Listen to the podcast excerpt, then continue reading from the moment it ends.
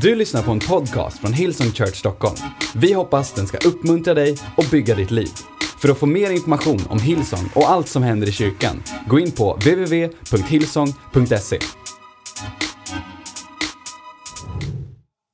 Det känns som jag har predikat i flera veckor om Elia um, ifrån första kungaboken. När han ser ett moln. Uh, och uh, jag skulle bara vilja läsa den texten igen och du tänker, åh den här har jag hört nu i tre veckor. Eh, bra, kanske det börjar gå in. Men det jag ska inte predika om det jag har predikat, men låt mig ändå börja i den här texten i första kungaboken. Kan jag bara säga från start, eh, jag, bara, jag måste bara säga det. Jag har en sån enorm tro och förväntan på det övernaturliga den här hösten i vår kyrka. Och om det är någonting som jag inte har den här hösten så är det en smart plan för hur vi ska göra saker smartare och more clever och allting. Vi gör alltid vårt bästa. Men jag har en sån enorm förväntan och tro på att vi ska få se Gud på ett sånt övernaturligt sätt som vi aldrig har sett honom tidigare. Nej, om du tänker, ja det blir väl bra, vi får väl se hur det går. Ja, det kommer vi få se hur det går. Men om du känner att det gör någonting med ditt hjärta så säger Bibeln att det är två eller tre människor kommer överens om i hans namn. Det har han lovat att göra. Och jag lovar dig med hela mitt hjärta att jag kommer göra allt jag kan för att predika så mycket tro jag kan tills så många av oss som möjligt tror att Gud kommer göra mer mirakulösa och övernaturliga saker i ditt liv den här hösten. Att han kommer svara på böner som du inte ens har bett, att han kommer öppna på dörrar som du inte ens visste var stängda. Att Gud kommer ge oss mirakel i vår kyrka som vi inte ens trodde att vi fick be om. Därför att grejen är så här, när vi lyfter upp hans namn så måste hans namn börja agera. Det ligger i namnets natur, Jesus Kristus, och börja göra Jesus Kristus saker. Amen. Vår kyrka bygger inte på smartness, vår bygga, kyrka bygger på namnet Jesus Kristus. Han är hörnstenen, han har det namnet som är skrivet över alltihop. Han är huvudet för vår kyrka. Och de enda planerna som vi tycker är någonting värda i höst är de planerna som Jesus har. Och min bön är att alla andra mänskliga planer skulle försvinna, skulle inte funka, skulle få böja sig. Så att det som är Guds tanke och Jesu planer för sin kropp och för sin kyrka den här hösten i alla våra campusar, att det skulle få ske. Min bön är att alla, som, alla av oss som vill göra något annat, att Gud bara skulle ge oss en, en, eh, en väckelse och en uppenbarelse om vad Gud vill göra. För det sista Gud är för mig, eller förlåt, det sista kyrka är för mig, är en country club, Om du inte vet vad en countryclub är, det är någonting som rika amerikaner är med Man kan käka middag, spela lite golf och gå på någon fest. Det är lite status att vara med där, det är mysigt. Där eh, pratar man aldrig om man har det svårt hemma, där pratar man aldrig om saker som jobbar. Där är det bara swell. All right? Och det är inte vad kyrka är. Kyrkan är här för att etablera Guds rike på jorden. Våra enda mission, två enda missions är det här. Nummer ett, hans rike i himlen, hans rike på jorden. Nummer två, varje människa som inte vet att Gud älskar dem är vårt mission. Allt annat är bara saker som kommer med det. Men det är det viktigaste vi har. 13 år in i det här, eller rättare sagt 35 år in i det här som kyrkan har funnits. Och 2000 år, inte minst, in i det här så är det fortfarande vår kallelse. Elia, profeten Elia i första kungaboken 18, vers 41. Det står om honom så här. Jag sa i söndags eh, när jag predikade om det här i norra och för, helgen innan när jag predikade om det i Göteborg. Att det var torka i landet, det har inte regnat på tre år. Människor är törstiga, människor är hungriga.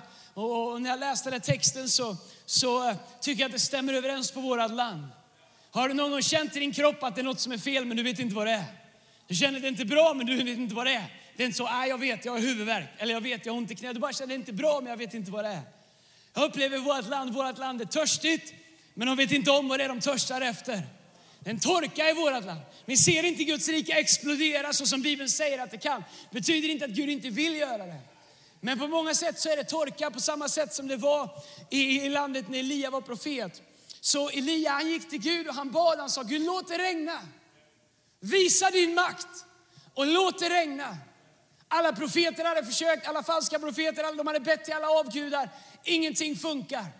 På samma sätt som vi säger, hitta din egen väg, gör din egen grej, tillbe din egen Gud, tillbe hälsa, tillbe din kropp, tillbe whatever, tillbe fri sex, tillbe relationer, tillbe vad du vill. Om det känns bra för dig så är det bra. Och låt mig säga en sak, bara för att det känns bra för mig så betyder det inte att det sätter mig fri.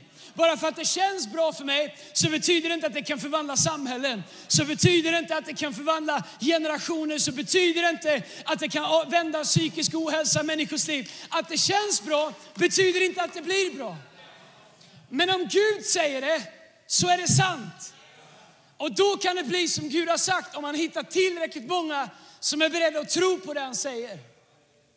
Så Elia han ber så här, han säger det så som Elia säger, Elia sa till Ahab, kungen där i landet, bryt upp, ät och drick för jag hör suset av regn. När han tar en stor risk. På samma sätt som jag gör, jag tar inte lika stor risk, men när jag säger att vi ska se mirakler, när jag säger att vi ska se Guds övernaturliga, därför att det finns så mycket som vi inte ser än. När han säger jag hör suset av regn så finns det ingenting som tyder på regn. Det är inga moln på väg, det börjar inte bli liksom höst, det, börjar, det finns inget det är sol, det finns inte ett moln, det är öken och allt är torrt och varmt. Men han säger, jag hör suset av regn. Då reste sig Ahab upp för att äta och dricka, men Elias steg upp på Karmels topp och böjde sig ner mot marken med ansiktet mellan knäna och bad.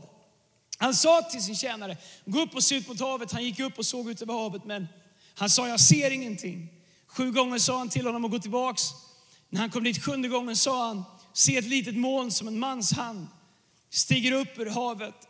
Då sa han, gå och säg till Ahab, spänn för och far ner så att inte regnet håller dig kvar. Han frågade, vad ser du? Han sa, jag ser ingenting. Sen sa han, vad ser du? Sjunde gången, jag ser ett regn så stort som en mans hand. Men här är grejen, Elia, han såg det innan det fanns. Vi måste vara en kyrka som ser det innan det finns. Vi måste vara en kyrka som är beredd att göra det innan det ser ut som att det kanske går. Hela grejen med Heart and Soul är att vi samlas för att se det som ännu inte finns. Hela grejen med Heart and Soul är att vi klättrar upp på berget och vi säger Gud du har sagt det ska komma regn. Och vi kommer klättra upp hit och titta tills vi ser ett mål. Och om vi inte ser mer än en handsman, mans hand så kommer vi ändå fortsätta. Därför att har du sagt det så kommer du att göra det. Heart and Soul är inget rapporteringsmöte. Heart and Soul är att vi går upp på berget och säger Gud det här är vad du har lovat. Och vi är här för att se dig göra det i Jesu namn.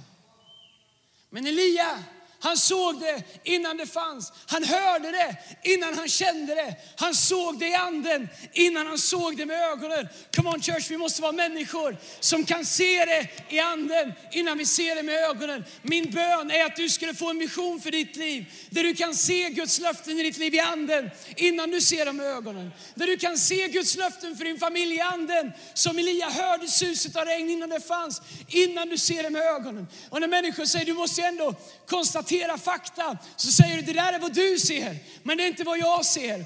Bibeln säger att människor ser det som är för ögonen, men Gud han ser till det som finns i hjärtat. Och min bön är att vi skulle vara ledda av våra andliga ögon och se det Gud ser. Så när vi ber Fader vår som är i himlen, heligt är ditt namn. Låt ditt rike komma som det är i himlen, så också på jorden. Men här är grejen, om vi inte lyfter våran blick mot himlen och ser vem Gud är, vad Gud vill, hur han gör saker, både när vi lyfter vår blick och när vi ser i ordet, så vet vi inte vad vi ska titta efter här på jorden. Ju mer jag läser Bibeln, ju mer inser jag hur mycket Gud redan gör. Ju mer tid jag spenderar med Gud, ju mer jag lär mig att lyssna till hans röst, ju mer ser jag här på jorden vad Guds rike redan gör som jag aldrig har fattat och som jag aldrig har sett och som jag aldrig har fångat upp. Jag har haft det här ordet i min ande hela det här året. Jag har pratat med vårt staff och våra team om det om supernatural, om det övernaturliga. Vad är det övernaturliga? Det övernaturliga det är det som är mer än det som är naturligt för oss.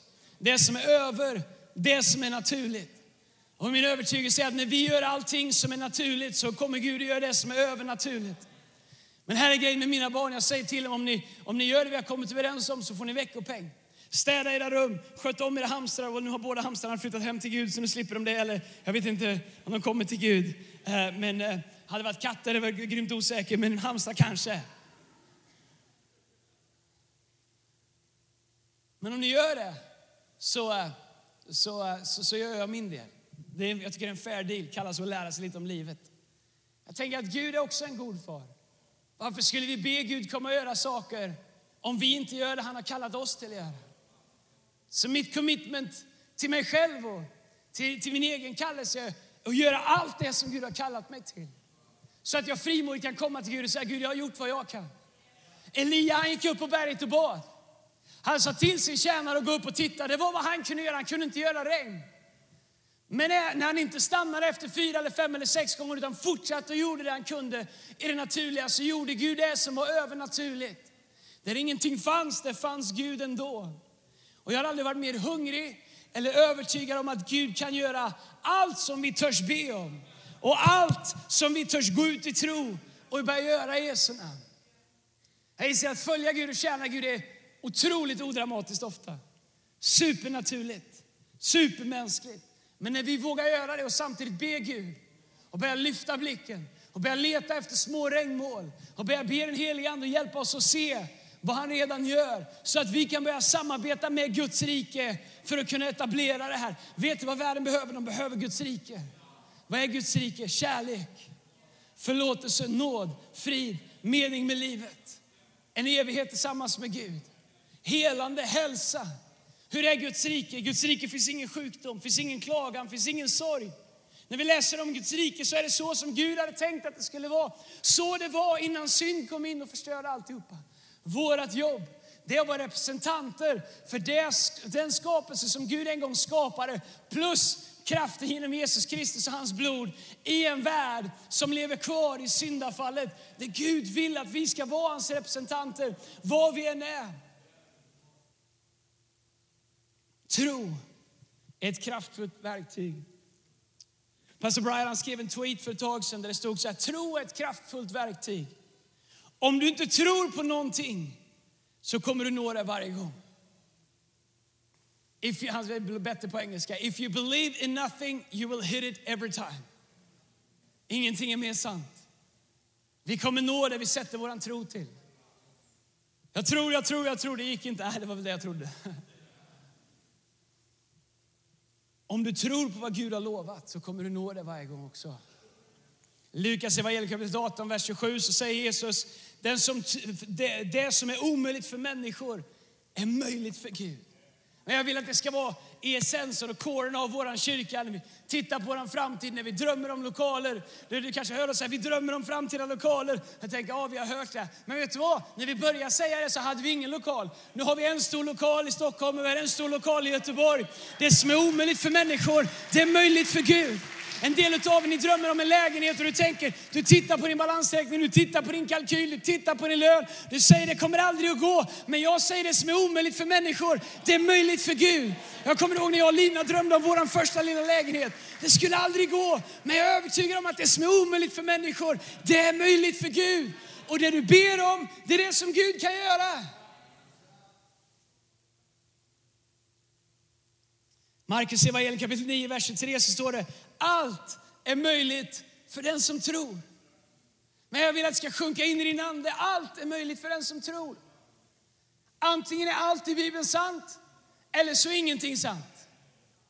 Och, vi, och klipper vi ut de här verserna så är ingenting sant. Då är inte förlåtelse sant, då är inte frid sant, då stämmer ingenting. Men om vi tror att förlåtelse, frid, upprättelse, allt det här är på riktigt, då är också de här verserna riktiga.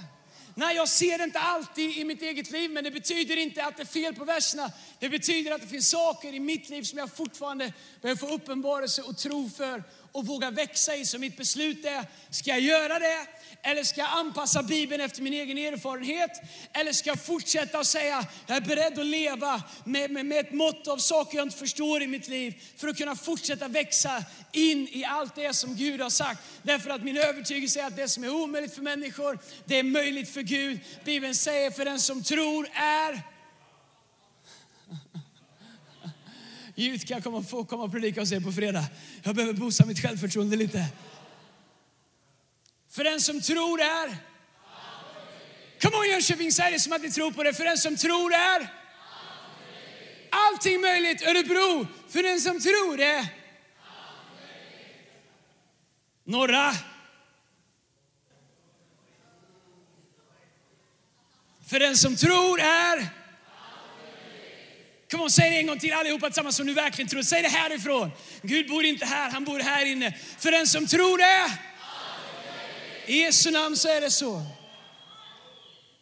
Jag hörde ett statement från någon som heter Tony Robbins, inte han eh, eh fram, eh, liksom, success successcoachen utan en pastor. Där han sa, if what you see is all you see, then you do not see all there is to be seen.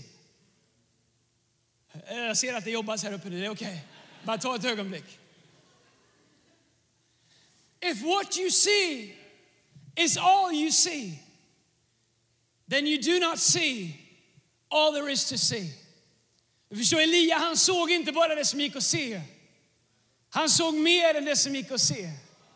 Därför är det min bön att vi ska leva, inte bara utifrån vi ser. Bibeln säger att den rättfärdige ska leva i tro. Vilket betyder inte bara det vi ser, utan även det som inte syns men det som ändå finns. If what you see is all you see. När du ser på ditt eget liv, när du ser på dina drömmar, när du ser på din kallelse, när du ser på din längtan. Ser du bara det du kan se? Eller ser du det som ännu inte finns? Eller ser du det som du inte kan förstå hur det skulle kunna gå? Ser du när du tittar på din familj som inte är frälst än? Tänker det är omöjligt. Den där personen kommer aldrig kunna ta emot Jesus. Han är så ointresserad. If what you see is all you see, then what you see is not all there is to see. Jag älskar det statementet. Jag ska tatuera in det på Petrus arm. I Josua, vi avslutar med det här. I Josua kapitel 1. Titeln på det här korta predikan heter Put your foot on the promise. Josua 1, vers 3 så står det, säger Gud så här till Josua. Jag ska ge er. Men jag bara älskar det. Det är någonting här inne som, det, det blir som en hårdrockskonsert här inne. När jag läser det. För en del av de yngre, det blir, blir, eh, det blir house, eller det blir, eh, vad är det nu, inte house, house blir det inte, det var länge sedan det var house. Uh, Scatman Joe drar igång på insidan, come on somebody. Jag ska ge, men hur bra är inte det? Gud säger, jag ska ge er. Men bara ta emot det ikväll. Jag ska ge er. Precis som jag lovade Mose. Varje plats där ni sätter er fot. När sa han någon plats? Sa han den plats som andra tycker att ni ska ha? Jag ska ge er den plats som samhället tillåter. Jag ska ge er den plats där ni kanske passar in och inte sticker ut för mycket. Jag ska ge er en plats som är lagom mycket så, att det inte blir för stort. Jag ska ge er inte för mycket så ni blir högmodiga. Han säger, jag ska ge er, precis som jag lovade Mose, varje plats där ni sätter eran fot. Så frågan är, när senast satt, jag är så exalterad ikväll så jag önskar jag var så, sorry om jag är lite uppspelt, eller inte sorry. Men Gud säger, om du inte sätter din fot på det så tänker jag inte ge det till dig. Om jag får säga någonting om visionen i vår kyrka så är min absoluta övertygelse och min bön att vi alltid ska vara en kyrka som letar efter något nytt ställe att sätta ner våran fot. En generation till, ett område till, en byggnad till, en kreativ idé till, en mirakulös öppning till. För om vi står still så kan Gud inte ge oss någonting. Men han säger, jag ska ge er varje plats där ni sätter eran fot. Så om det är någonting vi ska göra den här hösten så är det, den där platsen vill vi ha. Vi sätter våran fot där. Come on somebody put your foot on the promise. En del behöver titta på era egna liv och säga hur ska det gå? Och säga jag vet inte hur det ska gå. But I'm gonna put my foot on the promise. Därför att han har sagt att varje plats som jag sätter min fot på har han lovat att ge er. Men jag ska predika ända till läktaren applåderar i Jesu namn. Come on somebody.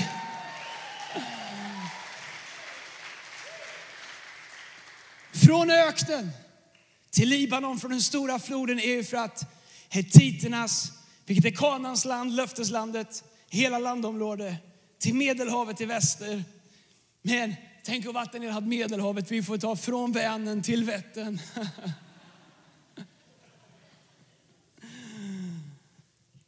Ingen, Hillsong Church Sweden, ingen ska kunna sätta hinder i vägen så länge det lever. Men jag tror det, jag bekänner det som sanning i vår kyrka. Ingen ska kunna sätta hinder i vägen så länge du lever. För jag ska vara med dig på samma sätt som jag var med Mose. Jag ska aldrig överge dig eller svika dig. Vi gick in den här sommaren och vi bara, jag tror det var en vecka kvar tills vi visste att vi inte kunde vara på Kina-teatern längre. Vi hade en fantastisk lokal klar. En grym lokal vi skulle vara i de här tio veckorna. Vi sitter ner med dem för att skriva kontrakt efter vi har kommit överens om. Så upplever jag kanske en av de värsta religiösa diskrimineringar jag någonsin har varit med om. När de berättar för oss varför de inte vill hyra ut till oss. lägger på oss åsikter som vi aldrig står för. Alla möjliga saker. Um, och, och, och åka från det mötet och veta att om en vecka så går de flesta i staff på semester. Vi bestämde oss för att de flesta i staff skulle få semester de första tre veckorna i juli och veta att om bara några dagar så har vi ingen lokal. Men vet du, jag är så övertygad om att Guds trofasthet, och man kan tänka, men ni ringde bara till Klara. Well, det var stängt i Klara också först, vilket jag förstår, därför att de flesta planerar mer än tre dagar i förväg. Vilket, you can't blame them. Men det hade vi också gjort. Det här har varit klart för länge sedan. Men att se, om jag har pratat till våran citycampus medan alla andra lyssnar på, och se vi har tagit oss igenom den här sommaren.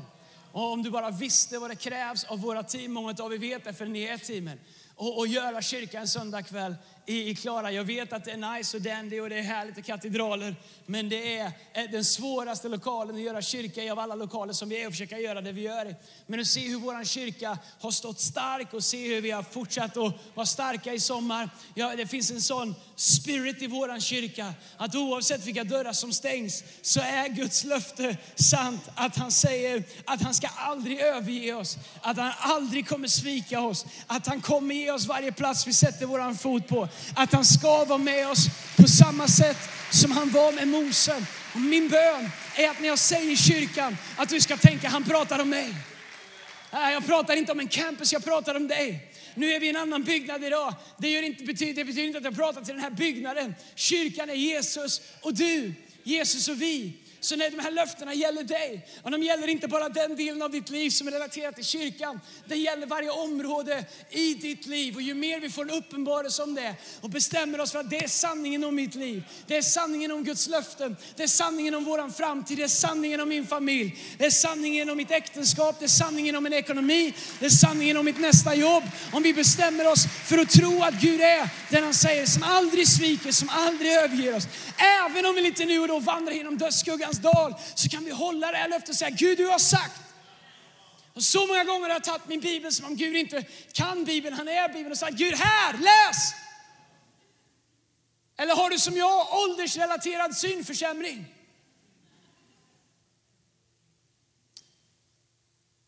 Så, Gud här, du har sagt. Du har sagt. Jag tror att Gud älskar när vi håller honom accountable till sina löften. När mina barn kommer till mig och säger, pappa du sa, det finns ingenting som inte får mig vilja släppa allt jag gör för att säga, aldrig att jag sviker dig. Nej, jag har inte alltid räckt till, jag har inte alltid hållit allt jag har sagt, jag har gjort mitt bästa, jag är inte min människa. Men det har aldrig varit i mitt liv så att jag säger, äh, det där skiter jag i. Jag vet att jag sa det, men det får du lära dig att livet är inte alltid så, så bra som man tror. Never, ever. Jag pratade med Erik i telefon, jag ska sluta nu. Jag pratade med Erik i telefon eh, tidigare idag. Och min äldsta dotter Selina Joe ringde och sa, Erik, sorry I gotta go. Svarade, det var inget viktigt, Eh, eller det var det, för hon ringde. Men eh, hon frågade om hon fick låna min tröja, vilket eh, jag tar, antar som en komplimang. Eh, still got it, all right. Eh, merch, kan inte gå fel. Eh, så ringde jag tillbaka till Erik och sa, sorry det finns bara tre personer som jag kommer lägga på när jag ringer min fru och mina två döttrar. Och han säger, jag förstår helt. Därför att allt i mig vill gensvara på mina barn. Bibeln säger om vi, som i, som i grunden inte är alltigenom goda, förstår att göra med våra barn. Hur mycket mer ska inte vår himmelske far göra det i våra liv? När jag tänker på framtiden för dig, när jag tänker på framtiden för vår kyrka, när jag tänker på framtiden för våra campusar. Det spelar ingen roll vem som säger vad, vilka odds som är stacked up against us.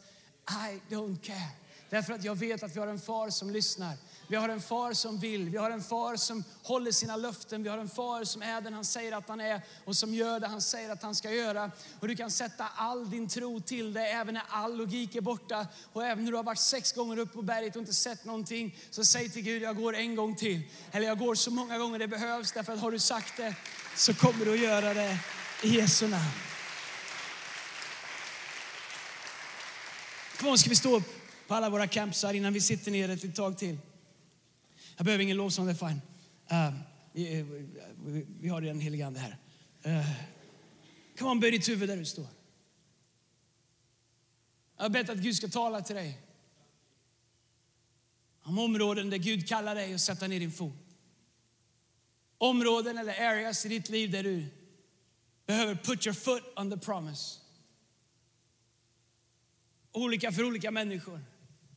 Bibeln säger att när vi kommer överens i Jesu namn så kommer Jesus göra det vi ber om. Därför så vill jag att vi ska ta en minut på alla våra campusar och be. När det finns två olika sorters bön. Det finns en, oh, mm, käre Jesus, tack och lov.